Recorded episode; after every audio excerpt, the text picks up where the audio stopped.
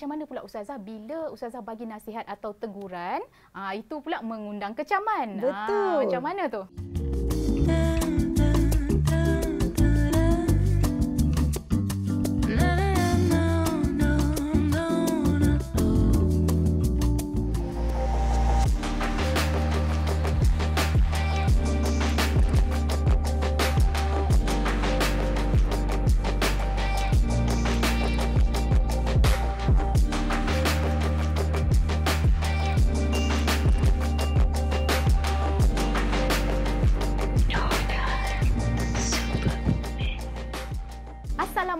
Assalamualaikum dan salam Nona Superwoman buat semua followers.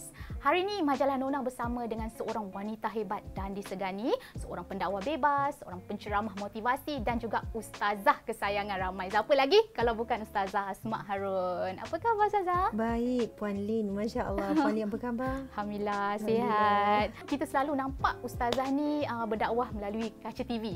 Uh, tapi sekarang kaca handphone. Betul. Ah, mungkin masyarakat uh, tak tahu apa kebaikan berdakwah di media sosial ni. Bila sebut media sosial, ia adalah satu jaringan yang menghubungkan manusia tidak kira masa, tak kira tempat, seluruh dunia boleh berhubung. Betul, betul. Dan uh, media sosial adalah kehidupan dah. Bukan gaya hidup yang dipilih tetapi ia merupakan sebahagian daripada kehidupan. Dan uh, berdakwah melalui media sosial bukan pilihan, bukan inisiatif ataupun bukan peluang tapi dah jadi kewajipan. Dah jadi kewajipan bagi pendakwah untuk masuk ke media sosial kerana kebanyakan sasaran dakwah berada di media sosial. Hmm. Dulu media sosial ni remaja, orang Betul. muda. Hmm. Tapi sekarang tak kira peringkat umur mana pun masing-masing akan menggunakan jaringan sosial, media sosial untuk saling berhubung. Hmm. Dan kita dapati bagusnya walaupun saya kadang digelar sebagai ustazah TikTok dan sebagainya, ada kecaman juga tetapi bagusnya subhanallah apabila kita pendakwa masuk ke media sosial kita jadi penyeimbang. Hmm. Jika tidak akan dipenuhi dengan perkara-perkara yang melalaikan Betul. perkara yang boleh merosakkan Mhm. dari sudut pemikiran, dari sudut akhlak dan sebagainya.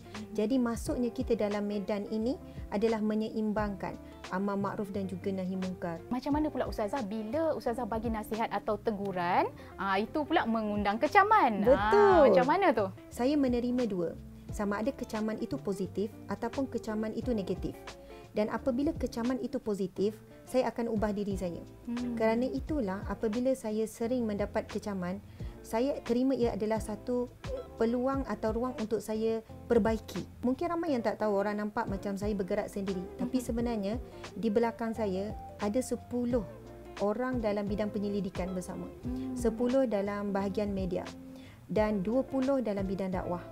Maksudnya tim di sebalik saya adalah ramai Ramai, bukan apabila seorang-seorang. bukan seorang-seorang apabila saya melihat uh, gerak kerja dakwah perlu dibuat dengan konsisten sustain dia berbuat dengan uh, dinamik jadi kita tak boleh bergerak seorang kita mungkin boleh buat tapi tak boleh pergi lama dan tak boleh pergi jauh Hmm. sebab itulah apabila saya ada tim penyelidikan daripada pelbagai uh, bidang Mhm. bidang usuluddin Hmm. bab akidah uh, bidang fiqh Hmm. uh, bidang al-Quran was sunnah dan saya dapati dulu bila kecaman-kecaman adalah berkenaan dengan mungkin saya ada kesilapan dalam penyampaian. Hmm. Jadi uh, backup di belakang saya ni yang bersama ni akan uh, terlebih dahulu beri teguran, terlebih dahulu akan membetulkan. Uh, jadi uh, bila kritikan ataupun kecaman kita ambil secara positif, kita je lagi strong.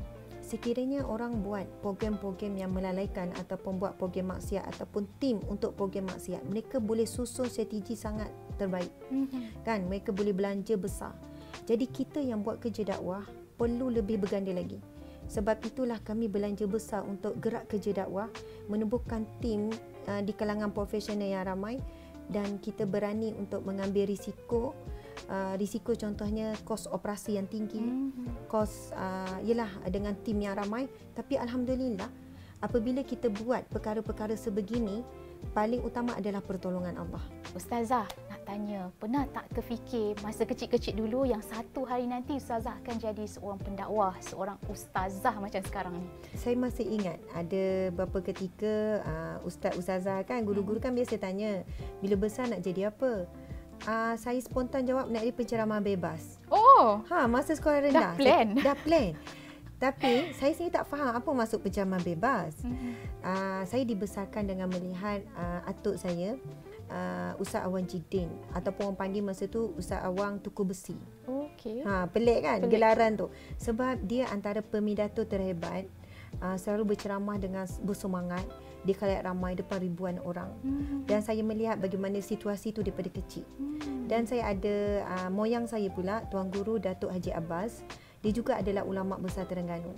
Pengasas kepada banyak sekolah-sekolah di Terengganu atanya sekolah Tuk Jiring, pondok dan sebagainya. Bila saya dah sekolah menengah kan, bila ada pencamah-pencamah yang datang, pencamah motivasi, motivator, saya saya selalu sebut macam ni, satu hari saya akan jadi macam penceramah, Penceramah tu. tu. Lepas tu bila saya tengok ada makin lama ada pencamah yang masuk TV dan sebagainya, satu hari saya akan masuk TV. Oh. Sebenarnya bayangan tu, keinginan ataupun uh, apa ni cita-cita tu dia memang ada. Pada peringkat awal saya uh, menolak apa saja bentuk media. Bahkan ada uh, ketika saya dah ceramah lama daripada tahun 2008 start pegawai JAKIM sampai 2015 2016 bahkan kalau ada orang rakam upload di YouTube pun saya akan cari source tu saya akan minta delete. Oh, diturunkan Ah, ah. video tu. Ya, saya masa saya buat keputusan saya tak nak terdedah kepada media sosial. Tapi sampailah satu ketika ada seorang guru ni kata, dia kata ustazah, ustazah sekarang berdakwah syok sendiri. Sebab kehadiran yang datang adalah orang-orang warga emas, orang pencin, orang baik yang nak jadi baik. Hmm. Tapi sasaran dakwah sebenarnya di media sosial.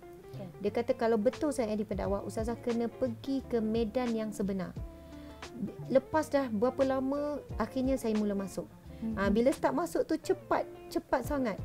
Video pertama kedua cepat, subhanallah Allahu akbar. Begitulah akhirnya Mhm. impian yang pernah disebut masa kecil Allah laksanakan dengan caranya. Ha, masya-Allah begitulah. Sekarang ni, uh, tahun 2022, 2023 ni nanti apa agaknya cabaran berdakwah Ya. era moden ni? cabaran untuk saya sendiri ya Mhm. uh, tahun ni dan tahun akan datang adalah bagaimana saya sendiri melengkapkan diri dengan ilmu yang uh, lebih baik bagaimana saya sendiri melengkapkan skill-skill dakwah terutamanya media sosial.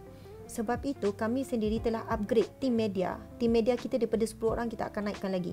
Dari segi tools-tools keperluan-keperluan. Mhm. Uh, lepas tu kemahiran. Kita hantar. Supaya apa? Saya selalu bagi tahu begini kepada tim media.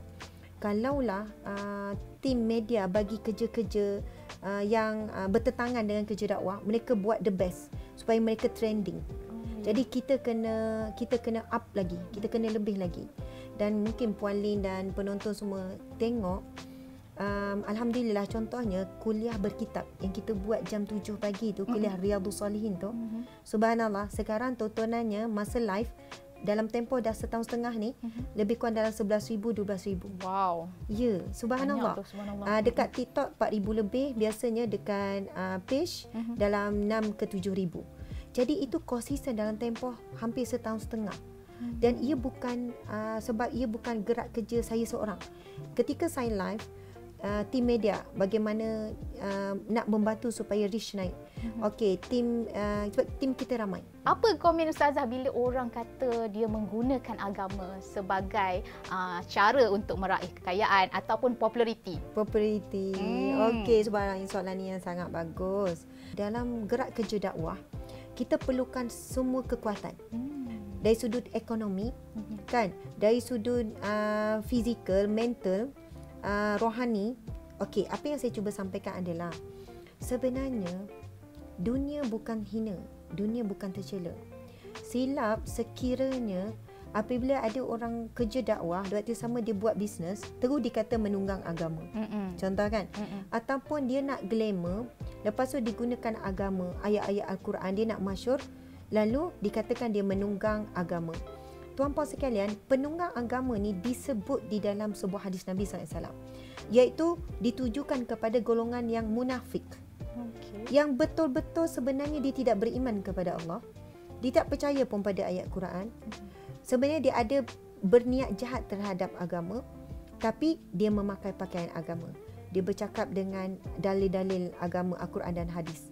Sebenarnya benar-benar dia itu menipu. Itu baru digelar penunggang agama yang sebenar. Mhm. Tapi istilah kita hari ini kan mudah-mudah saja sebut ni penunggang agama. Kalau ikut ayat kasaran kita nak cakap apa? Eloklah tunggang agama daripada tunggang dunia. Betul? Seolahnya lah. Mhm. Ha, subhanallah, sekurang-kurangnya kita bila bercakap atas dasar agama. Masya-Allah. Cuma bagi yang betul-betul manipulate, yang betul-betul menipu tu, Mhm. contohnya katanya nak bina sekian-sekian. Scam lah Pad- scam. ah, scam. Hmm. Itu scammer bukan penunggang agama. Itu memang betul-betul scammer. Mhm. Kan? Kata nak bina buat kutipan tapi tak bina-bina. Ha, jadi atas nama agama, sebenarnya dia scammer, dia panggil scammer agama. Kita kena ingat kekuatan dakwah dan kekukuhan tapak hijrah Nabi, perjuangan Nabi, uh, peluasan kuasa yang berlaku pada zaman Sayyidina Omar sampai 2 per 3 dunia, melebihi separuh dunia kuasa Islam, sebenarnya digerakkan oleh sistem ekonomi yang kukuh. Betul. sistem sosial yang yang yang utuh seimbang ni pengaruh yang kuat. Dan orang yang paling glamour di dunia Nabi Muhammad SAW pengaruh ni kalau dijadikan amanah ia adalah satu anugerah.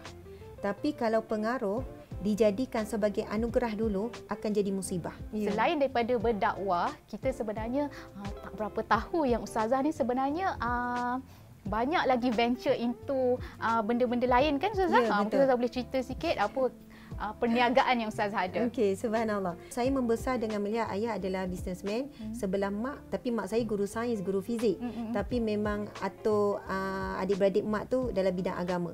Okay. Jadi jalur ni sebenarnya saya dah mula pandai berniaga daripada start sekolah, Mhm. daripada start universiti, saya dah uh, biasa berniaga. Mhm. Lepas tu daripada start kahwin, berbagai bentuk perniagaan yang uh, cuba dengan suami kalau nak senaraikan tu sampai anak saya kan, eh ni Umi pernah jual, ini Umi pernah niaga dulu. Dulu Umi bawa kami pergi sini. Sampai pasar malam pun kami pernah masuk. Oh. Maksudnya Mhm. pelbagai uh, pengalaman perniagaan. Walaupun kalau zahirnya ini gagal, ini gagal, ini gagal, ini gagal. macam-macam pengalaman. eh? Macam-macam pengalaman. Ha-ha. Rugi-rugi bukan sikit, rugi dalam jumlah yang besar, yang banyak. Mhm. Tapi semua tu ilmu, ilmu, ilmu. Subhanallah. Okey, tuan-puan sekalian, uh, sekarang lebih daripada 10 anak syarikat sebenarnya uh, di bawah uh, di bawah saya sendiri subhanallah antaranya yang yang aktif kebanyakannya aktif Mhm. tapi kita sebenarnya semuanya dalam proses membangun Okey. sedang proses mengukuhkan Mhm. uh, antaranya adalah hijrah agro ternak kita ada ladang ternak subhanallah hijrah agro ternak ni di Kuala Selangor. Kita pernah cecah ribu ekor tapi sebab selalu keluar masuk keluar masuk jadi lebih kurang dalam uh, macam tu lah ribu-ribu. Okey subhanallah.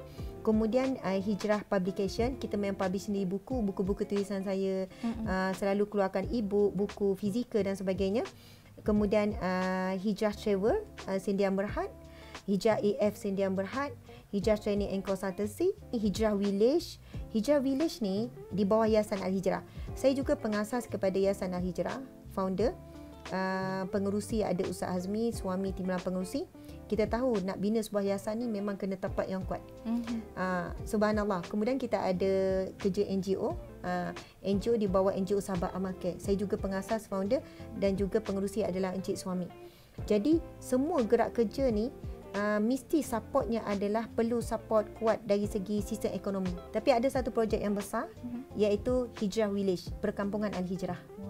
Uh, tanah yang telah dibeli seluas 42 ekar. Mhm. Di situ memang akan buka peluang pekerjaan yang sangat banyak. mendengar semua ustazah punya perancangan dan juga apa yang tengah progressing sekarang tu memang uh, sesuai sangatlah untuk tahun ini Nona Superwoman menghadiahkan mengiktiraf ustazah sebagai Nona Motivator Award.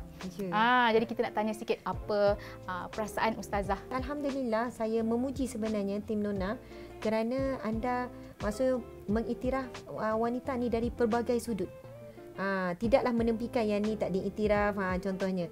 Sebab kadang saya rasa sebab saya lantang kan. Kadang saya rasa mungkin ada orang tak boleh terima kan. Tapi rupanya Nona dengan kematangannya dia me- me- meraihkan kepelbagaian watak. Bila kita terimanya kita rasa ia adalah satu tanggungjawab dan rasa ia sangat berat dan kita tak pernah rasa ia layak. Subhanallah, ramai yang jauh lebih layak. Cuma saya mewakili anda sahaja. Subhanallah. Subhanallah. Terima kasih banyak-banyak Ustazah Tania Ya. dan juga semoga apa yang dilakukan oleh Ustazah ni menjadi inspirasi kepada lebih ramai wanita di luar sana. Sampai di situ saja. Bye.